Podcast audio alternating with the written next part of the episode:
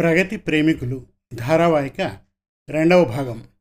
రచన చతుర్వేదుల చెంచు సుబ్బయ్య శర్మ. కథాపట్టణం మలవరపు సీతారాం కుమార్. జరిగిన కథ.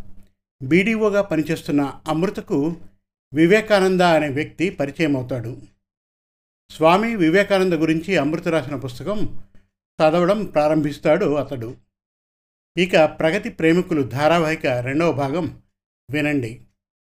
విశ్వవిఖ్యాత భారతీయుడు శ్రీ వివేకానంద స్వామీజీ మన జాతి ఔన్నత్యాన్ని జగతి నలుదిశలా తెలియజేయుటకు జన్మించారు. ఆ మహాపురుషుని జననం పద్దెనిమిది వందల అరవై మూడవ సంవత్సరం జనవరి పన్నెండవ తేదీ. తల్లిదండ్రులు భువనేశ్వరీదేవి విశ్వనాథుడు. చాలా కాలం పుత్ర సంతానం లేని ఆ తల్లి కాశీ విశ్వేశ్వరుని దీక్షగా పూజింపగా ఆ మహనీయుడు జన్మించారు. ఆ పుణ్య దంపతులు వారికి నరేంద్రుడు అని పేరు పెట్టారు. వారి జననం మన భారతావనిలో జరగకున్నా వారు శ్రీ రామకృష్ణ పరహంస్తో పద్దెనిమిది వందల ఎనభై ఒకటి సంవత్సరం నవంబర్ నెలలో దక్షిణేశ్వరంలో కలియక ఉన్నా వారు బ్రహ్మచర్య పరిపాలన చేయక ఉన్నా పద్దెనిమిది వందల తొంభై మూడు సంవత్సరం సెప్టెంబర్ పదకొండు తేదీ నుండి ఇరవై ఏడవ తేదీ వరకు చికాగో నగరంలో జరిగిన విశ్వమత మహాసభలో పాల్గొనకపోయి ఉన్నా ఈ మన పవిత్ర భారతావనిలో మనదైన హైందవతా స్థానం ఇతర దేశాలలో ఈనాడు ఉన్న గుర్తింపు గౌరవం ప్రతిష్ట వేరే రీతిగా ఉండేది. ఈ దేశ ప్రజలు ఆ మహాపురుషుణ్ణి ఆ చరిత్ర నాయకుడిని ముఖ్యంగా మన యువత మరవకూడదు. దేశంలోని అన్ని పాఠశాలల్లో కాలేజీల్లో కార్యాలయాల్లో వారి వర్ణ చిత్రపటాన్ని ఆవిష్కరించి తీరాలి. వారిని హైందవ అద్వైత పితామహగా గౌరవించాలి. వారి చిత్తరువు ముందు చేతులు జోడించాలి. పాశ్చాత్యులు ఆశ్చర్యపోయే రీతిగా శిష్యులుగా మారే రీతిగా మన హైందవతను గురించి అద్వైతాన్ని గురించి ఆ కారణ జన్ముడు యుగపురుషుడు విశ్వమత మహాసభలో చేసిన సుప్రసంగం అనితర సాధ్యం. యావత్ ప్రపంచానికి హైందవ ఔన్నత్యాన్ని వారు విశదీకరించిన రీతి మన జాతికి తరతరాలకు గర్వకారణం. నరేంద్ర నామధేయంతో బాల్యంలో ఏక సంతాగ్రాహిగా పేరుగాంచి ఆటపాటలతో ధార్మిక చింతనలతో అందరినీ ఆలరించిన స్వామి యువకుడై కలకత్తా ప్రెసిడెన్సీ కళాశాలలో మొదటి పర్యాయం శ్రీ రామకృష్ణుల వారి పేరును నరేంద్రుడు తన కళాశాల అధ్యక్షుడైన విలియం హేస్టీ నుండి విన్నారు. తర్వాత కొద్ది రోజుల్లోనే సురేంద్రనాథ మిత్ర అనే ఒక భక్తుని ఇంట జరిగిన మతోత్సవంలో తొలిసారి నరేంద్రుడు శ్రీ రామకృష్ణ పరమహంస గురుదేవులను దర్శించారు. ఆ ఉత్సవంలో నరేంద్రుడు పాడిన పాటలను విని శ్రీ రామకృష్ణులు అతన్ని సమీపించి దక్షిణేశ్వరానికి రమ్మని ఆహ్వానించారు.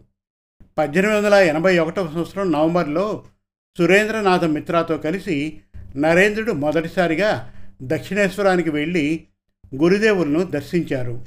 ఆ ద్వితీయ సంగమంలోనే శ్రీ రామకృష్ణులు నరేంద్రుని చేయి పట్టుకొని వసారా గదిలోనికి తీసుకుని వెళ్ళి చిర పరిచితుని వలె ఇంత ఆలస్యంగా రావడం నీకు న్యాయమా? నీ నిమిత్తం నేనెంతగా నిరీక్షిస్తూ ఉన్నానో ఒక్క మారైనా నీవు ఆలోచించావా? తుచ్చమైన ప్రాపంచిక విషయాలను విని విని నా చెవులు చిల్లులు పడ్డాయే.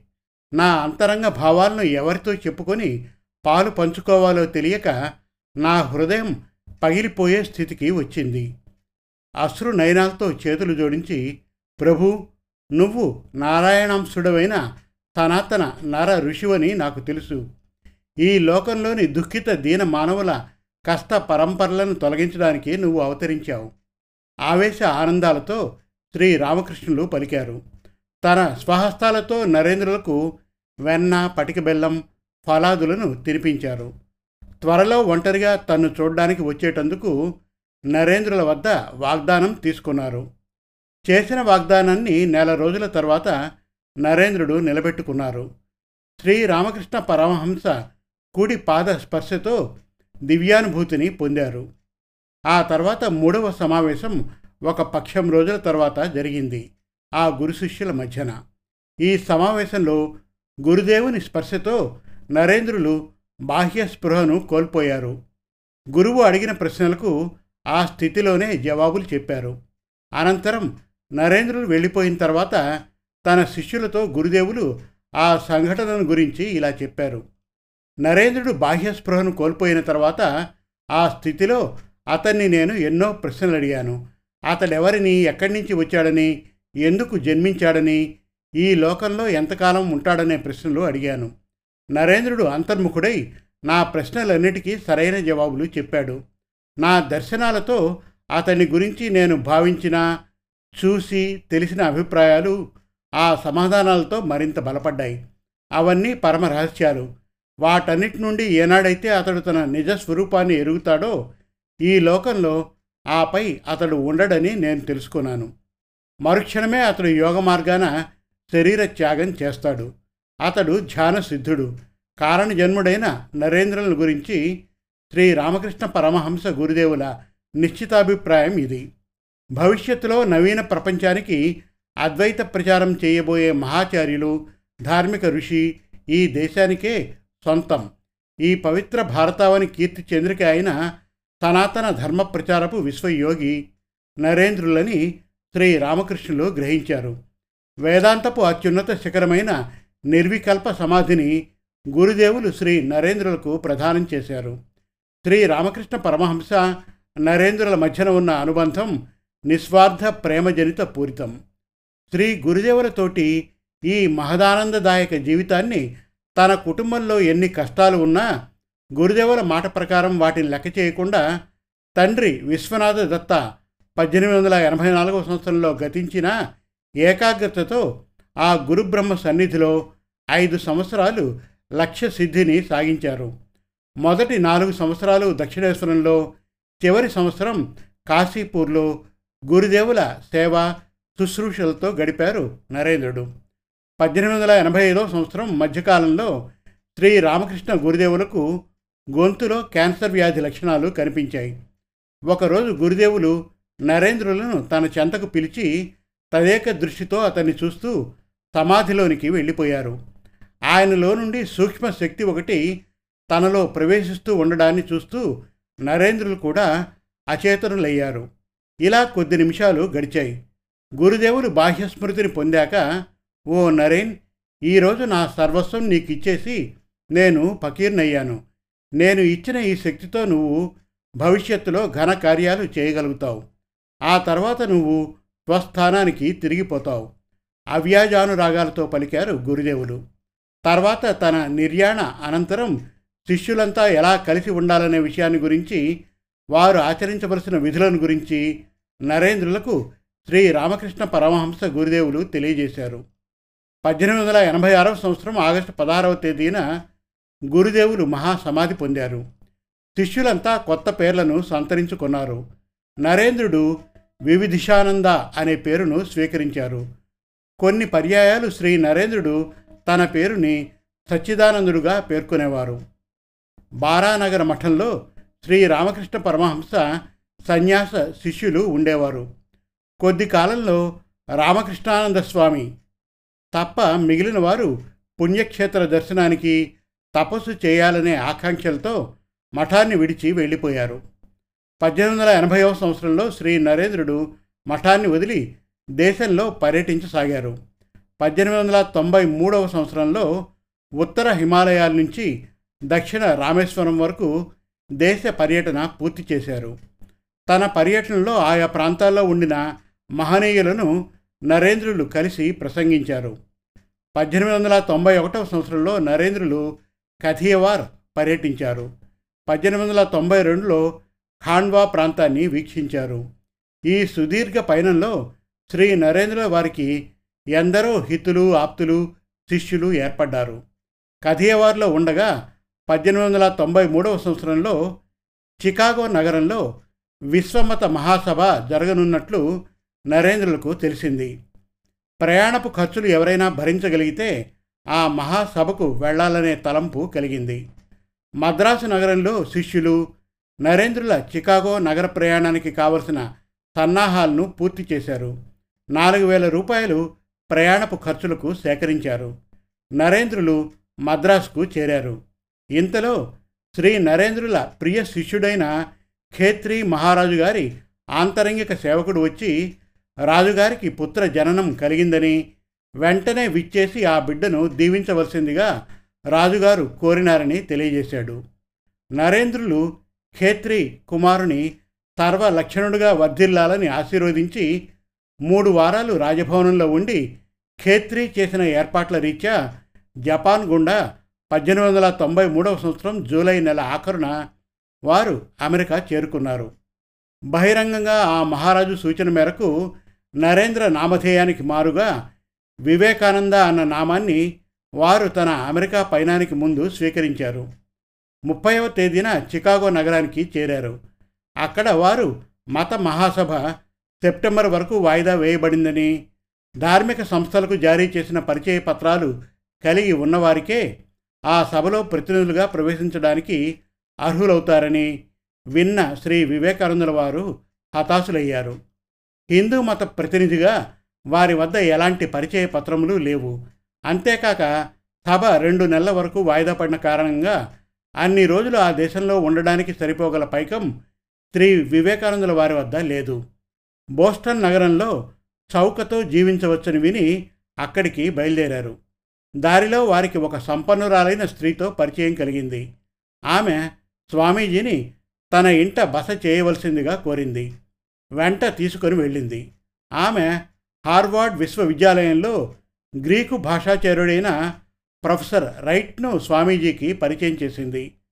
సుదీర్ఘ సంభాషణానంతరం రైట్ శ్రీ వివేకానంద స్వామివారి ప్రతిభకు ముగ్ధుడైనాడు. పరిచయ పత్రాలు లేని కారణంగా తాను విశ్వమత మహాసభలో పాల్గొనలేకపోతున్నానని తన విచారాన్ని రైట్కు తెలియజేశారు స్వామీజీ. సమాధానంగా రైట్ మీ నుంచి పరిచయ పత్రాలను అడగడం సూర్యుడిని ప్రకాశించే హక్కును ప్రశ్నించడం లాంటిదని జవాబు చెప్పారు. వెంటనే విశ్వమత మహాసభ ప్రతినిధుల కమిటీ అధ్యక్షుడు డాక్టర్ బోరోస్కు స్వామీజీ గురించి వారు వ్రాసి ఇచ్చి రైలు టికెట్టు బోస్టన్ నుంచి చికాగోకు కొని ఇచ్చి స్వామీజీని సగౌరవంగా చికాగోకు పంపారు. దురదృష్టవశాత్తు స్వామీజీ రైట్ రాసి ఇచ్చిన పరిచయ పత్రాన్ని మత మహాసభ జరిగే విలాసాన్ని పోగొట్టుకున్నారు. స్వామీజీ నల్లవర్ణం వాడు కాబట్టి ఆ తెల్ల మనుషులెవరూ స్వామీజీకి ఎలాంటి సహాయం చేయలేదు. నడిచి నడిచి చివరకు ఒక రైల్వే స్టేషన్ చేరి ఖాళీగా ఉన్న పెద్ద రైలు పెట్టెను ఆశ్రయించి రాత్రంతా గతాన్ని తలపోసుకుంటూ ఏకాకిగా గడిపారు. ఆ కారు చీకట్లో భవిష్యత్తుకు సంబంధించిన ఆలోచనలు అమావాస్య రాత్రిలా స్వామీజీకి గోచరించాయి. అదే వారి జీవితంలో చివరి కాళరాత్రి. ఉదయాన్నే లేచి కాలకృత్యాలు తీర్చుకొని రోడ్డున నడుస్తూ పక్కన ఉన్న అనేక ఇండ్లలో ఆకలిని తీర్చమని ఆ స్వామి అర్థించాడు. ఏ ఒక్కరూ వారి మాటల్ని అర్థం చేసుకొని ఆదరించలేదు. తిరిగి తిరిగి అలసి సొలసి చివరకు భారానంతా భగవంతుడి తన గురుదేవుల మీద వేసి నిశ్చేష్టుడుగా రోడ్డు పక్కన కూలబడినారు. కళ్ళు మూసుకున్నారు. కొద్ది నిమిషాల్లో ఎదురుగా ఉన్న సంపన్నుల భవంతు నుండి రాజ టీవీతో ఉన్న ఒక స్త్రీమూర్తి స్వామివారి వద్దకు వచ్చి మీరు విశ్వమత మహాసభకు తూర్పు నుంచి వచ్చిన ప్రతినిధులా? అని అడిగింది. ఆమె పేరు జార్జ్ హేల్ సతీ. అవును అన్నారు స్వామీజీ. ఆ కుటుంబంతో శ్రీ వివేకానంద స్వామీజీకి ఏర్పడిన చిరకాల మైత్రికి జార్జ్ హేల్ సతీ పలకరింపే నాంది. ఉపాహారానంతరం హేల్ సతీ స్వామీజీని మహాసభ కార్యాలయానికి తీసుకుని వెళ్ళింది. అక్కడ తన పరిచయ పత్రాన్ని స్వామీజీ సమర్పించారు. భారత ప్రతినిధిగా స్వామీజీ అంగీకరించబడ్డారు. ఇతర పాశ్చాత్య దేశాల ప్రతినిధులతో పాటు స్వామీజీకి కూడా తగిన వసతి సౌకర్యాలు కల్పించారు. విశ్వమత మహాసభ చికాగోలో కొలంబస్ భవనంలో పద్దెనిమిది వందల తొంభై మూడు సెప్టెంబర్ పదకొండవ తేదీ నుండి ఇరవై ఏడవ తేదీ వరకు జరిగింది. మానవ జీవితాన్ని అర్థవంతం చేసే విద్య కళ విజ్ఞానం మొదలైన ప్రగతి రంగాల్లో మతం ప్రాముఖ్యమైనది. పాశ్చాత్య దేశాల్లో అధిక పాలు జనం క్రైస్తవ మతస్థులు.